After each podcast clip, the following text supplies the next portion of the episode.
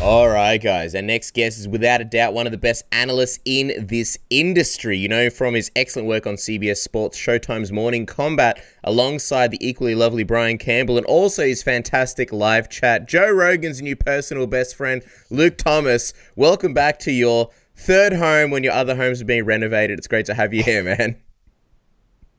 Uh, I have a COVID-free home in Australia. I'm I am uh, yes. happy to be back, boys.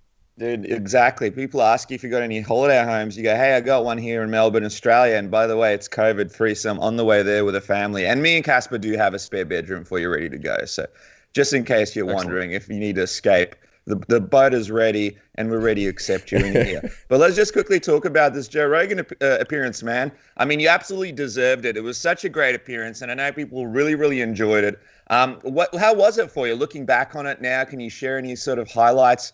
That stand out in your mind? And would you say that it was probably one of those moments that's going to stick with you for a while, maybe a personal highlight for you? Um, I mean, it was definitely fun. It was really, really fun. Mm-hmm. It, you know, the interesting part about it was, uh, I, I remember after it was published, maybe a day after he put it out, I started getting friend requests from people I hadn't heard from since high school on Facebook.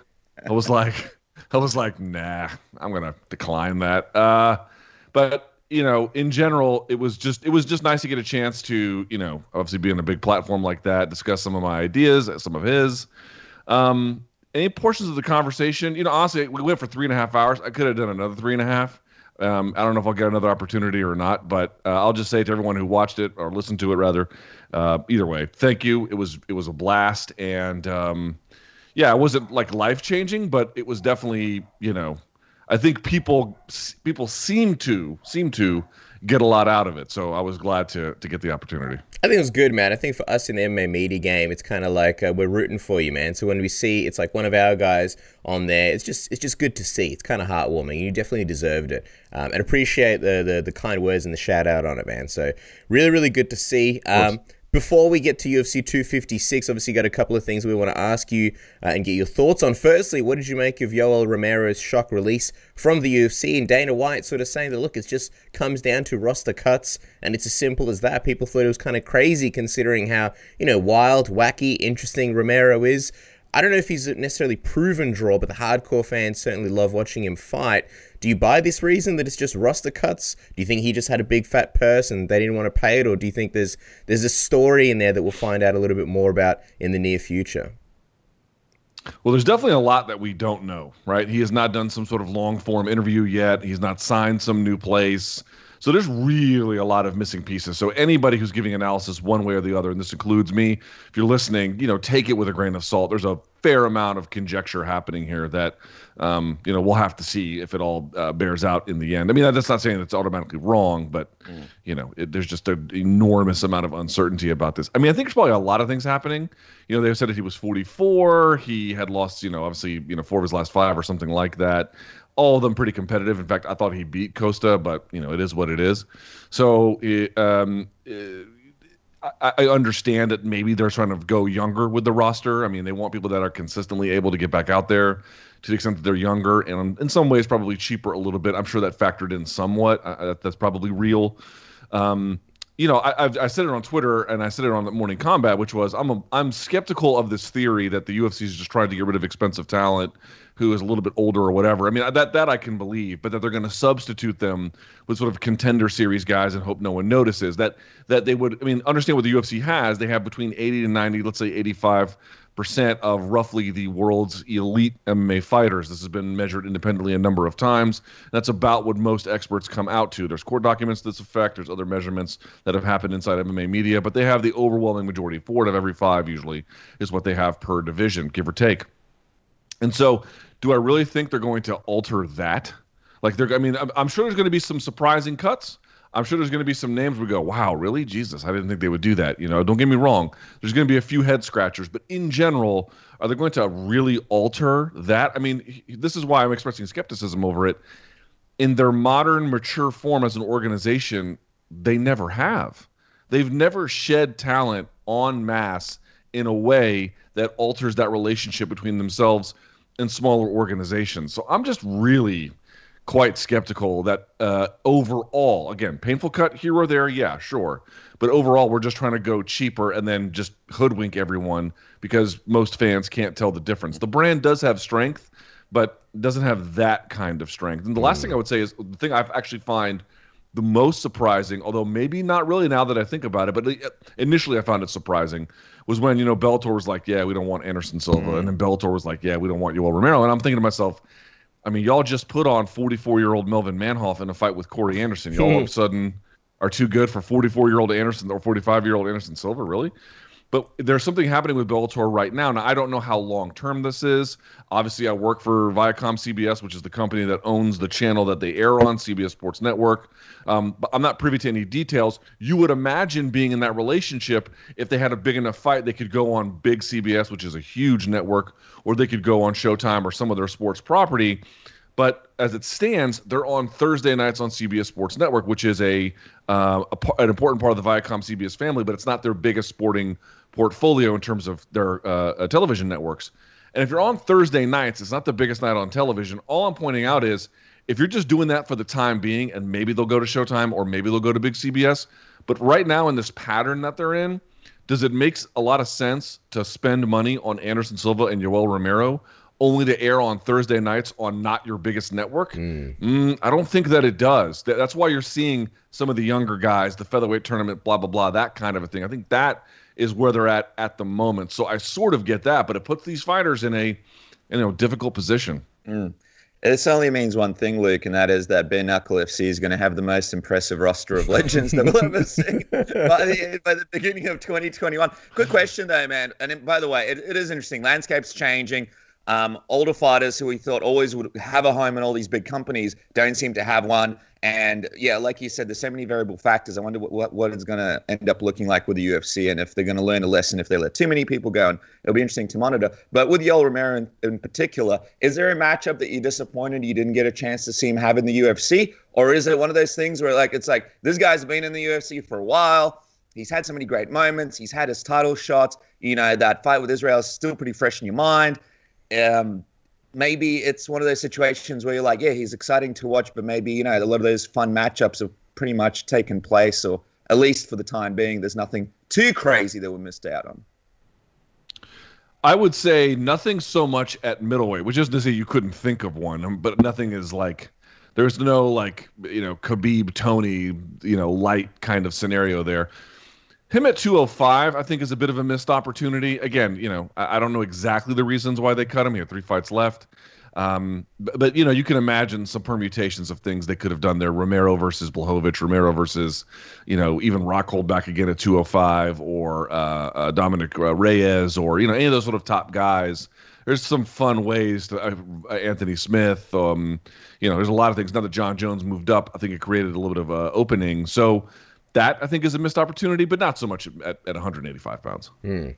Yeah, I remember uh, UFC 241. He was saying how he would never f- fight Jon Jones. I think they had a coffee once, and that that's just too much. Not fighting Jon Jones anyway. No, I think I think they train at Jackson's, and uh, Yoel Romero is that kind of guy. But looking at UFC 256, the people's main event, I think it really is Tony Ferguson versus Charles Oliveira. It is a chance for Tony to sort of bounce back after the Justin Gaethje loss. Meanwhile, for Oliveira, it's you know a massive opportunity to establish himself as a lightweight elite. Before we talk about the matchup, where do you stand on you know Tony Ferguson uh, and what he may look like post Justin Gaethje loss? Because a lot of people have basically written him off, saying that you know he just won't be the same and he's had his peak and it's all downhill from here.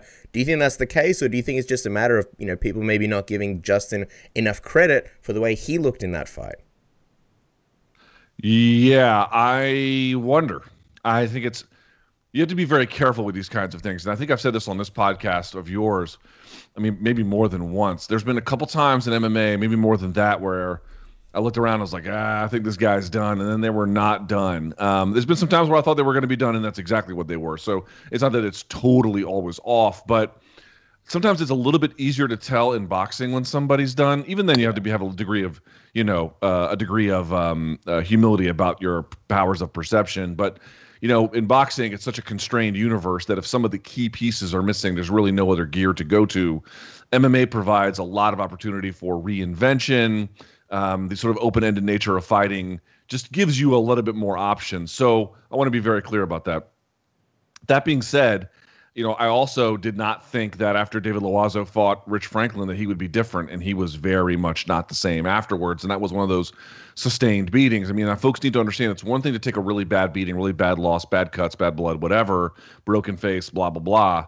But it's much it's much more impactful and has a more lasting uh, effect on a guy when it goes round over round over round over round. Now, this fight did not go between Justin Gaethje and Tony Ferguson the full 25 minutes, but it went pretty goddamn close, and that was a really, really bad sustained beating uh, for nearly the entirety of a 25 minute fight, and w- I mean, that was an assault. I mean, he looked like he'd been in a car crash, tried to get out, and then was attacked by a bear. It was bad. Mm-hmm. Now, Tony mm-hmm. Ferguson. Tony Ferguson is very different, though, than your average, even elite fighter. He is mentally, for the most part, we think bulletproof.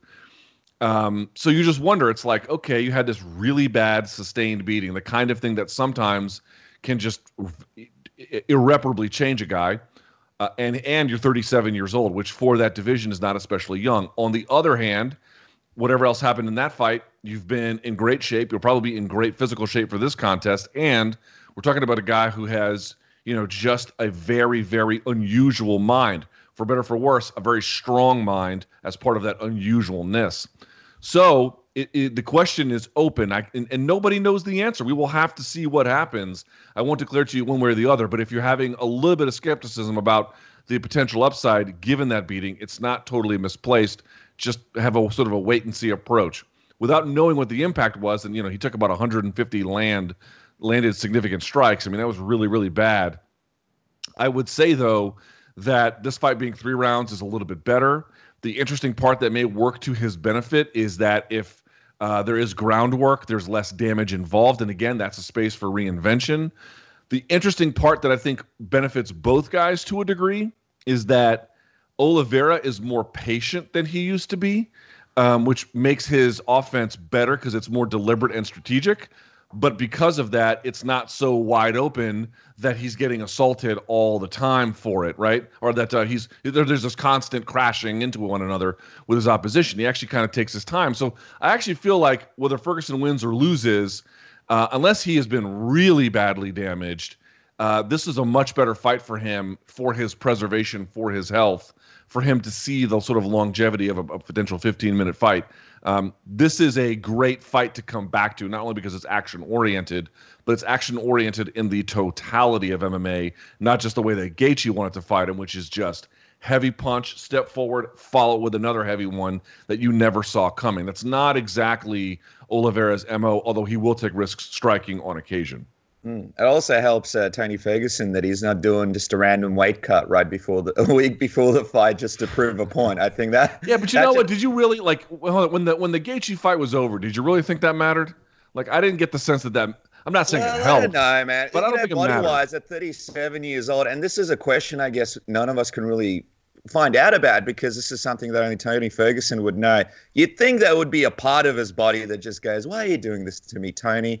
You know, I've treated you well over all these years. Why are you doing this to me? But let me let me ask you this though, because he he comes a guy that's you know I think it's about three weeks or so that they've had to prepare for this fight. Who do you think has the bigger advantage with a shorter camp? Do you believe a guy like Tony Ferguson that's always doing backflips over the top of tall buildings, or a guy like Charles like Charles Oliveira, who's a pretty relaxed dude, looks like he's he always trains as well all year round?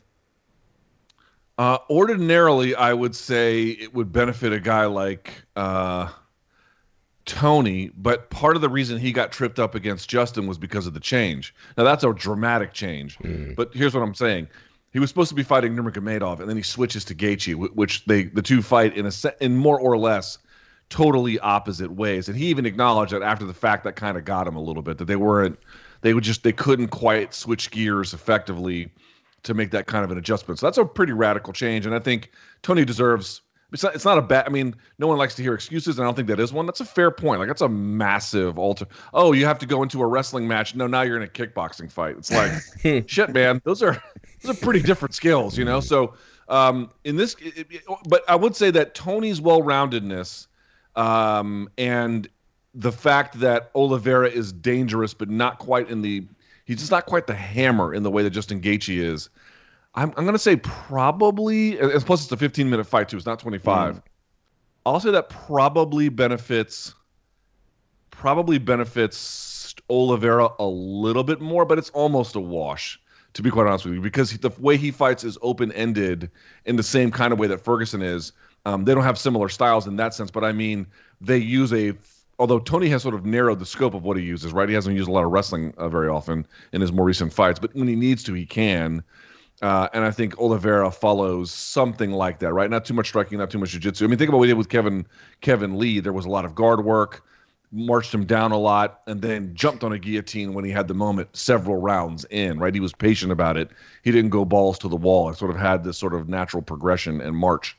Um, yeah, so so maybe Oliveira a little bit. Mm. This is a fascinating fight. I remember years ago watching Oliveira at featherweight, and um, he just, he, you know, he didn't have great wrestling. He sort of had like, you know, he, he would latch onto guys really well, and he would take their back. But like, I just thought, man, there's there's something missing. This is when Aldo was champion. I thought, oh man, good luck taking Aldo down and using your jiu-jitsu there. And then he had, you know, a whole bunch of bad weight cuts. Now he's in a new division. He's really sharpened up his striking skills. He's actually, you know, quite a threat on the feet. Um, and I'm curious how you see this one playing out in terms of, I guess, the scrambles and and any kind of ground things that we see, any kind of grappling with Oliveira holding the UFC record for most submissions in the history, and then Tony just being a wild man. He was more than happy to put himself at disadvantageous positions, and that's where Oliveira shines, you know, just snatching up those chokes. You know, how do you see this one playing out? Do you see Tony putting himself in some of those wild situations that he's, he's kind of been known to do?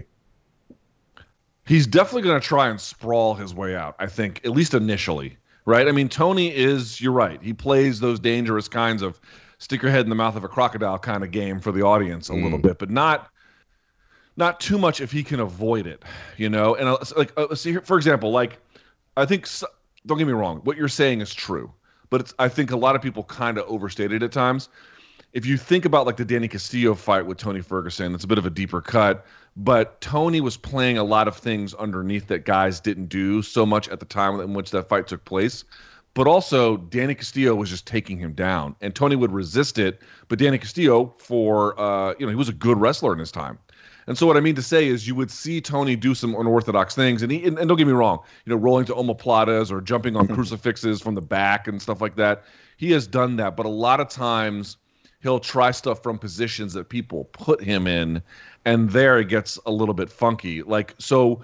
My point is, do I think he'll try to sprawl his way out of Oliveira initially? I do, which means I think Oliveira is probably going to go to a second and third order kind of ground attack, which is latching on when they're standing, um, you know, arm drag, maybe situation to get to the back, pressing him against the fence, doing that sort of. There's a Danaher takedown where they, if you guys have probably seen it, where they'll almost stand to the side of a guy and then they'll thread one their, their leg over their leg next to him and then behind the leg on the other way. Aljamain Sterling did that to take down um, Cory Sandhagen. It's sort of a way to like rotate them down to the ground. I think you might see stuff like that.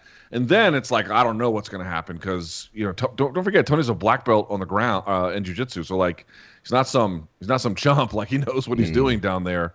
But I just mean to say I'm a little bit skeptical that pure wrestling will work for Oliveira. Uh, unusual entries not so much Imanari rolls, but unusual like like Tony does, but uh, guard pulling, stand, uh, uh, you know, um, dragging uh, fighters to the ground, um, trying to go for a throw, and then when they brace, try to do like a Dustin Hazelett back take. It's going to take something kind of a little bit, or you know, leg locks.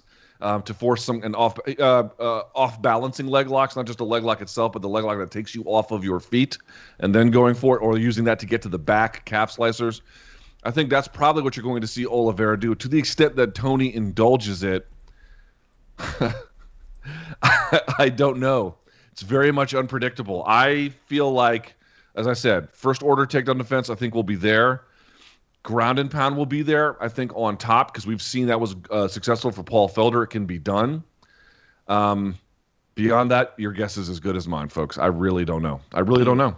It's going to be a fascinating fight, man. What a great matchup. You talking about it like that. There's just so many scenarios, and you, you brought it up before the pacing. I mean, Oliveira's sort of slowed his pace down a little bit, but you know Tony Ferguson's going to go out there trying to get that pace up and trying to get Oliveira to play his game a little bit. So it's going to be fascinating. Just quickly, in terms of what's on the line for both guys, what, what do you see happens here? Let's say Tony loses do you think this marks sort of his end as you know one of the top guys in the division? Um, if he wins, do you believe that warrants him a title shot? And the same for Oliveira. I mean, I guess Oliveira spoke about this in the countdown. You got Dustin and Conor fighting. Both guys have lost to Khabib. We don't know what's going to happen with Khabib, but do you believe one of these guys can put themselves in a position for a title shot with a win here on the weekend? Well, if Tony wins, maybe, maybe, because you're to your point, um, he'd only be having the one win since the one loss if he gets the win.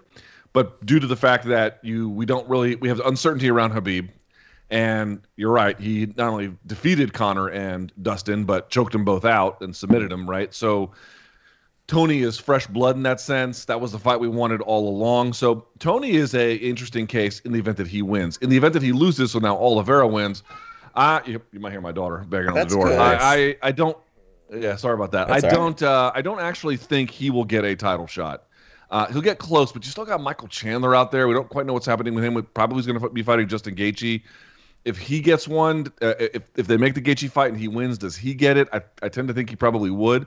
I mean, here's the thing that like you're asking, what both guys get? Title shot? I don't know. Again, Tony maybe, uh, Oliveira probably not, but again, it's possible. But I think there's actually something bigger at play. Like if Tony loses at 37, it's not that you'd be losing to a bad fighter. You'd be losing to a great fighter in Oliveira. And hello, Justin had you know gold wrapped around his waist just a few months ago.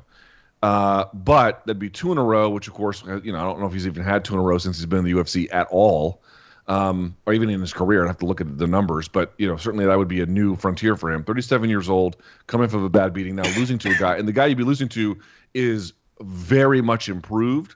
But at featherweight, he was kind of seen as a guy who could do well, but was a little bit flaky. Well, if you can, you know, the, the good news for Oliveira is that would show that now he has that consistency. But it's almost like Tony in losing would be absorbing the ghosts of the 145 reputation that Oliveira has, and I think that would be a bit of a problem for him. So uh, you know, you would it's like it's like it's like Tyron Woodley. I mean, Tyron hasn't lost to bad fighters, but he's consistently lost to good ones. So it asks you where you go from that point. And as I mentioned with Oliveira, that would be the most redemptive uh, win. And when I say redemptive, I know he's on a great streak, but I mean from those ghosts at 145 it would be the signature win of his career. It would be huge for him. So there's a bunch of important stakes either way, title shot or not. Uh, and that's what makes this fight so compelling. For a three round fight, you don't get stakes this big that often, but you got it here. Mm. I think that's a brilliant point about people's perception still being of Oliveira, you know, from years ago. And if Tony beats Oliveira, people might see him that way. Who are we kidding, man? Post fight press conference, Dana White's going to be like, both are cut. The roster's too inflated. Sorry, boys. So is, so is the Yeah, entire like- division. I'm cutting Oliveira. I'm cutting Ferguson. We're going to bring in two Jim Oaks from the contender series. Sorry, guys. I'm a little skeptical That's of that right. claim. Figueiredo won in five seconds. He's cut too, damn it. Too much inflation. These guys can fight five times in one night for half the paycheck. We're signing them, damn it.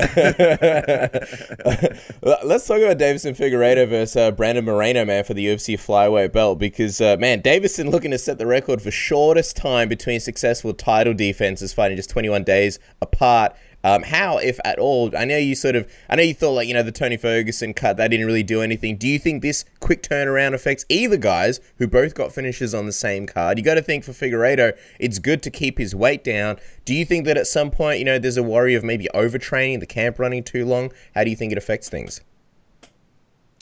Yeah, that's an interesting one because the weight cut for him, I mean, I'm not talking about on the scales.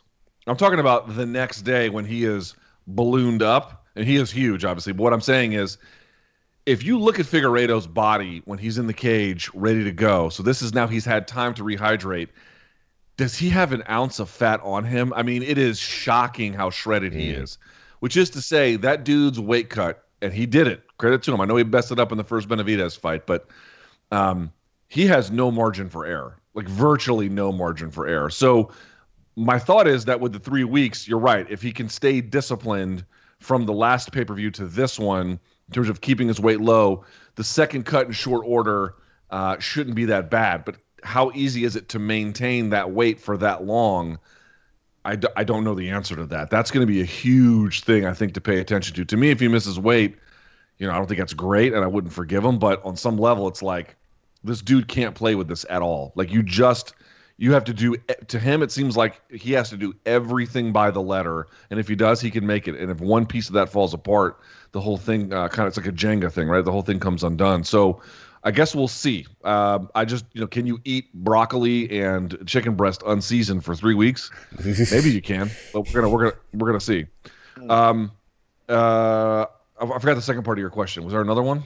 I think just like overtraining, like if you know if these guys are doing yeah. essentially oh, camps yes. back to back, and also training at a high level on such low in, in a calorie deficit, probably not the greatest for your body. Right now, uh, again, if you want to lose weight, it's great, mm. you know, and he does want to lose weight, but I mean, like training in a caloric deficit is what you want to do when you're like really overweight or something. You know what I mean? Like not when you have virtually no fat to lose and you're just trying to keep your body from basically normal function, right? I mean, that's really what you're doing at that point. In the case of Brandon Moreno, you know, he's got a quick turnaround. I think making weight will be no problem. Um, remember his last fight didn't go very long. It was what a round, and then they called it basically. And so I think he'll be fresh and ready to go. I think from a I think from a tactical standpoint and a strategic standpoint, the quick turnaround won't really be that much of a factor for the weight. I don't think it'll be a factor for Moreno. I guess we'll have to see, but I, I don't have any special reason to be concerned. And again, not declaring to you it'll be a reason to, to be worried for Figueiredo. Maybe he maybe he's got it down to a science at this point. I guess you know um, Friday will tell us. But that is sort of something I've you know got my eye on ahead of time because that is a very very you know it's a high wire act he's trying to cross and maybe he can do it but we need to see. Mm. And from a strategic perspective, it feels like the quickest way to build a fighter right now is just to have them come back a couple of weeks later and keep fighting.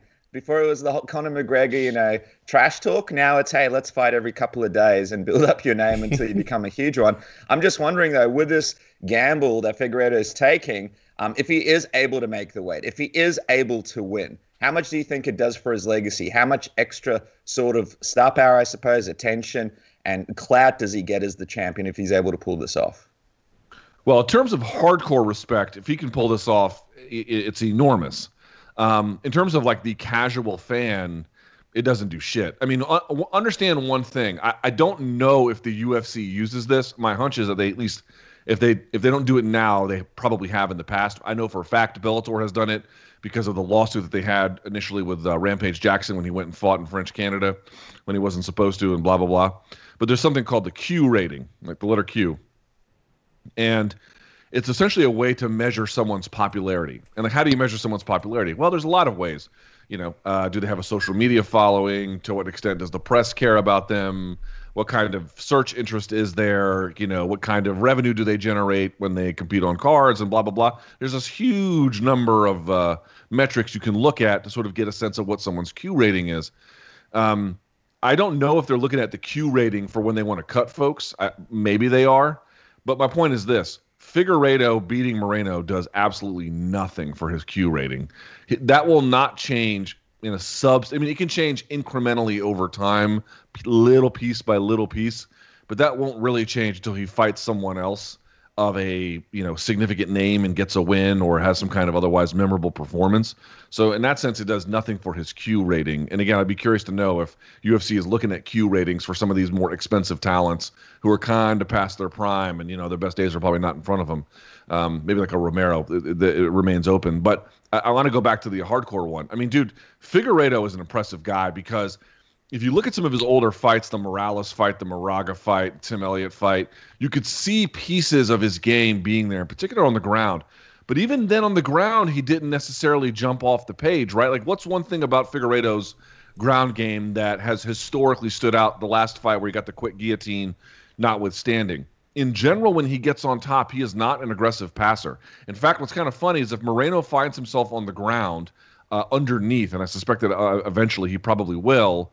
Um, he's, I think, a big, big important priority is do not spend time there because he'll just ride you out on top. He's not an aggressive passer. He doesn't really begin to open up historically, historically speaking, until a little bit later. And then when he opens up, you know, he's a, he can be a devastating finisher. Now that's gotten a little bit better recently. He's just become much more adept at finding these little windows to do the most amount of damage or to find the best kind of attack that works for him. But um, you know, to turn around and, and beat the guys he's beaten and to do it the way he's been doing it of late, and then on short notice do it against Moreno, who I've I think has come such a long way dude, that is extremely impressive. I know a lot of folks want to see, you know, it's a shame, right? Because Demetrious Johnson's not in the UFC anymore. I'm not saying Demetrious Johnson couldn't beat him. I think if they fought 10 times, each of them is going to win at least once. And Demetrious is built to go over the long haul, I think, a little bit better than Figueiredo. But Figueiredo's punching power is ridiculous. Um, again, he has historically sort of not been an, an, aggressive passer, but now he's finding these windows from the back. And then you saw with the behind sort of the, the head gu- uh, guillotine um, to, to lock up. He's just become so much more adept and he's physical and he's huge for the weight class. So, from the hardcore standpoint, dude, you can't have anything but the highest level of respect. But the Q rating I was talking about, it, you know, the flat line. Hmm. Let me ask you this: who, who, do you think was better for the division, Figueiredo or Demetrious Johnson? I guess with Figueiredo, he's got an interesting backstory, but he doesn't really speak English. Um, and Demetrious Johnson was like very much a company guy until you know he felt that they didn't want to pay him what he thought he deserved. And then, you know, there was that whole saga, which is a fascinating one in a sense. You think the UFC likes having Figueiredo, a guy they can just say, hey, fight here, fight here, fight here, fight a million times, and he'll just kind of do, do you know, whatever they say? Yeah, and he's probably also one of these guys who's not nearly as hesitant to go to 135. You know, I bet if they offered him an opportunity to go up there, you know, I'm not, I mean, I don't know what they have or haven't offered him, but he just seems like not just company guy, but like, yeah, I'll I'll try and ride that bull with no training. You know, that kind of cavalier attitude towards risk. They like that a little bit, and I think he's probably much more accommodating. Demetrious was much more thoughtful, whether you liked it or whether you didn't. He was much more thoughtful about the way in which he um, both assessed and then accepted risk in his career. So in that sense, you know, he's probably better for brass. You know, what does brass want? They want talented fighters, but they want guys who say yes very easily and are very accommodating and can do quick turnarounds. It's really what they want. And Demetrious could do a lot of those things, but probably not all of them in the same way that Figueiredo could. But in terms of who's better for flyweight, I don't know. It's you know one replaces the other. It's kind of a wash in certain ways. I mean, Demetrious was very special. Obviously, Figueiredo has a long way to go before he becomes that. But you know, I, I, again, I think Figueiredo versus Demetrious would be not really competitive, but I'd probably give a slight lean towards Figueiredo to win because maintaining dominance at any division is very, very hard. And Demetrious's run was incredible, but it comes to an end for everybody. And so, you know, uh, I think that Figueiredo sort of your newer version of uh, of 125 pound dominance, but. Um, you know, does it is there any kind of meaningful difference in terms of how the flyweights will be treated or looked at or viewed by virtue of having Figueiredo instead of Demetrious, I, I don't think there's you know any significant kind of change. Mm. Also, he has the fun hair, so don't forget about that. I call that the Cisco. and he can make sushi. Yeah. That's true. Can can uh, Demetrious Johnson cook? That's the big question we have to find out. Just real quick, if he gets those couple of wins, um, the two official title defenses as well, it'll make him 4 0 this year. Uh, do you think that locks in fighter of the year for him in your eyes, or do you reckon somebody else is more deserving? So many big years, a, a big year for so many different fighters in the roster. We talk about this on Morning Kombat a lot. Like it's kind of funny, right? In boxing, people were not all that active the higher level guys were not all that active because the promotions didn't Paul, get started Jake as Paul, all these kinds of guys. yeah, yeah. The I was going to ask you if you're okay after I saw the news about the big exhibition. Yeah, I'm, i mean, like it doesn't. You know, listen, the the insane clown posse, uh, Violent J and Shaggy Two Dope are rich. We live in a world where they're wealthy. What am I going to do? Fight the ocean? You know, it is what it is. Um, I'll say this for um, what the fuck are we talking about? I lost. talking about hairstyles and Jake Paul. Now we're talking about uh, fighter of the year. Oh, fighter of the year. Yeah. So it's interesting because in boxing the guys weren't nearly as active. So you kind of have to look at, you know, who had the best singular performance. There's just not a lot of, you know, two, especially that three-time elite fighters who are out there. So Teofimo Lopez beating um, uh, uh, Lomachenko is probably going to be your number one choice there. There's some debate about that certainly, but that's going to be on the short list at a bare minimum. And so you have to ask yourself, what about MMA? Well, Figueiredo, if he wins against Moreno, will have four wins, all against, you know, and uh, I guess all of them against elite opposition, although one of them would be the same opponent twice, but you know, elite both times. But the question is like, is that the most? Did he have the single most impressive performance of the year? No.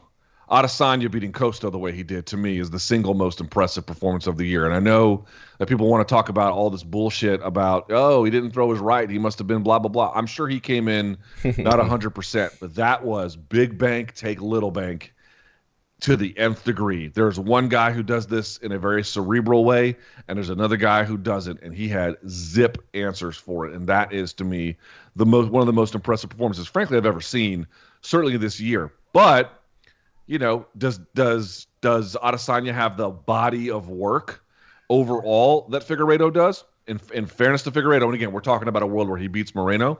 No, he does not. He does not have that. So I would give it to Figueiredo. I think just the overall volume is just something you can't ignore. The reason why there's a little bit of a question about it is because, you know, as impressive as the guillotine was on Alex Perez or the two times he slept or, you know, finished off Benavidez, I mean, these are all standout performances, but they don't capture the imagination in the way that you know Adesanya did, or Teofimo Lopez did, or pick who your favorite fighter is, who had a really big, strong, and impressive win. Still, you got to give a guy credit. You know, he took extra courses and he aced them all that's your honor student, you know? Yeah, for sure. I think he's definitely worthy of a mention, even if you ultimately give it to Israel Adesanya. Um, before we cut to our final fight, that is Kevin Holland versus Jacare, just want to quickly remind everybody that if you are a bit of a hairy beast this holiday season and you would like to trim down a little bit, if you want to shave those uh, those balls of yours, or maybe shave anywhere else on your body, you can with Manscaped's Lawnmower 3.0, the best grooming tool in the world on the market currently. It has 7,000 RPMs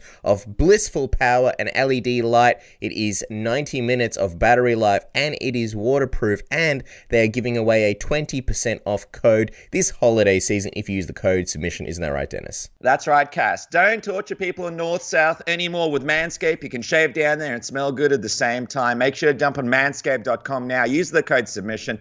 Get 20% off and free shipping today ahead of this holiday season. Mm, that's right. And if you're the kind of person who likes to stream things on Netflix or Disney Plus or all sorts of other streaming services, and you're like, you know what, I live in the States, but I wonder what Australian people are watching in their region. I wonder what, uh, or if you're in the Australia and you're like, I wonder what US people have on their Netflix, you can change your region as well as surfing the internet safely, uh, safely with Pure VPN. They have some great holiday deals at the moment 88% off their regular prices. If you sign up for a five year plan, it's only $1.32 a month. That is unbelievable savings. Uh, if you want to go one year plan, it's $4.16 a month. Or if you want to go casual, just a one month plan, you can try it out $10.95. And if you use the code submission, it is an additional 10% off. That's right, Cass. Watch the Ukrainian version of Elf, where James Caan be- beats up a bunch of people in a dark alley. Or learn about the magic of neighbors and the mystique that is Toadie today. Go to purevpn.com forward slash submission. Use the code word submission. Get that extra 10% off and start watching now. Yeah, absolutely. All about the savings. Finally, Luca, because I know you probably want to go and hang out with your daughter and stuff. One last one, and that is Kevin Holland, in a crazy turn of events, was whisked away from his bout against Jack Hermansson after a bout of COVID, uh, which he told us he didn't feel any symptoms of. Uh, and now he's in a bout against Jacare just one week later. Talk about the old uh, hot potato routine. What do you think of uh, his chances in this matchup? And also considering that he's won, you know, four in a row already, that's a body of work. Where do you think the win will sort of put him in in the division? Are you looking at Kevin Holland at a guy as a guy who could potentially be a title contender in the future, or um, do you feel like there's there's just not enough data? And do you think this Jacare fight can provide some for us? I actually think he's pretty talented. I think there's probably an open question of how he might do, um, to the extent Jacare is actually able to get this fight to the floor because even with his advanced age, Jacare's athleticism is not is certainly not what it once was. Uh, his strength is still pretty decent. It looks like, um, but you know, on the feet, I don't think Jacare can really win. I'll just sort of state that out loud. I mean, folks forget, dude. Joaquin Buckley had the most memorable single performance, right, with that uh, two-touch spinning back kick on um, uh, Kasanganay, right? Mm-hmm. But in August, Kevin Holland finished Joaquin Buckley with strikes. Mm. It's like folks don't even remember that. Like, dude, Kevin Holland's a bad dude, man. He can fight his ass off. So the only issue is we just don't know the full limits of his game on the feet. I don't think I will say it again. I don't think Jacare can beat him. But the question is, can Jacare get the fight, uh, either press you know Holland against the fence? Can he get it to the floor? Can he keep it on the floor? You know, if this was five six years ago, this would be the easiest fight in the world to call. But at this stage, Jacare, I think, was coming off two losses in a row. The last one was not so bad, but it was boring as shit. The fight against Blachowicz. So again, that's to me, that's entirely what it hinges on. Is Holland championship material? It's impossible to answer that question now. But you beat a guy like Jacare, the question gets a little bit easier. So I guess we're gonna have to see who is able to define the terms of the fight. And honestly, that's the best way to know. Either it's going to be Jacare probably on the ground, or it's going to be Holland on the feet. And may the best man win. A lot of questions to be answered this weekend. Guys, make sure to follow Luke on social media at L Thomas News. Of course, at Morning Kombat. I believe that's a newer account you guys can follow as well. Morning Kombat every Monday, 11 a.m. Eastern. That is 1 a.m. Tuesday nights here in Australia. Luke, we appreciate you, man. Thanks so much for finding some time to jump on with us. We Really, really, really enjoy every time you come into the program. Uh, I'll always have time for you fellas. Really appreciate it. And uh, we'll talk soon. Lots of love, Luke. Thanks, man. Appreciate it. Have a great night. Thanks, man. Bye-bye. Bye.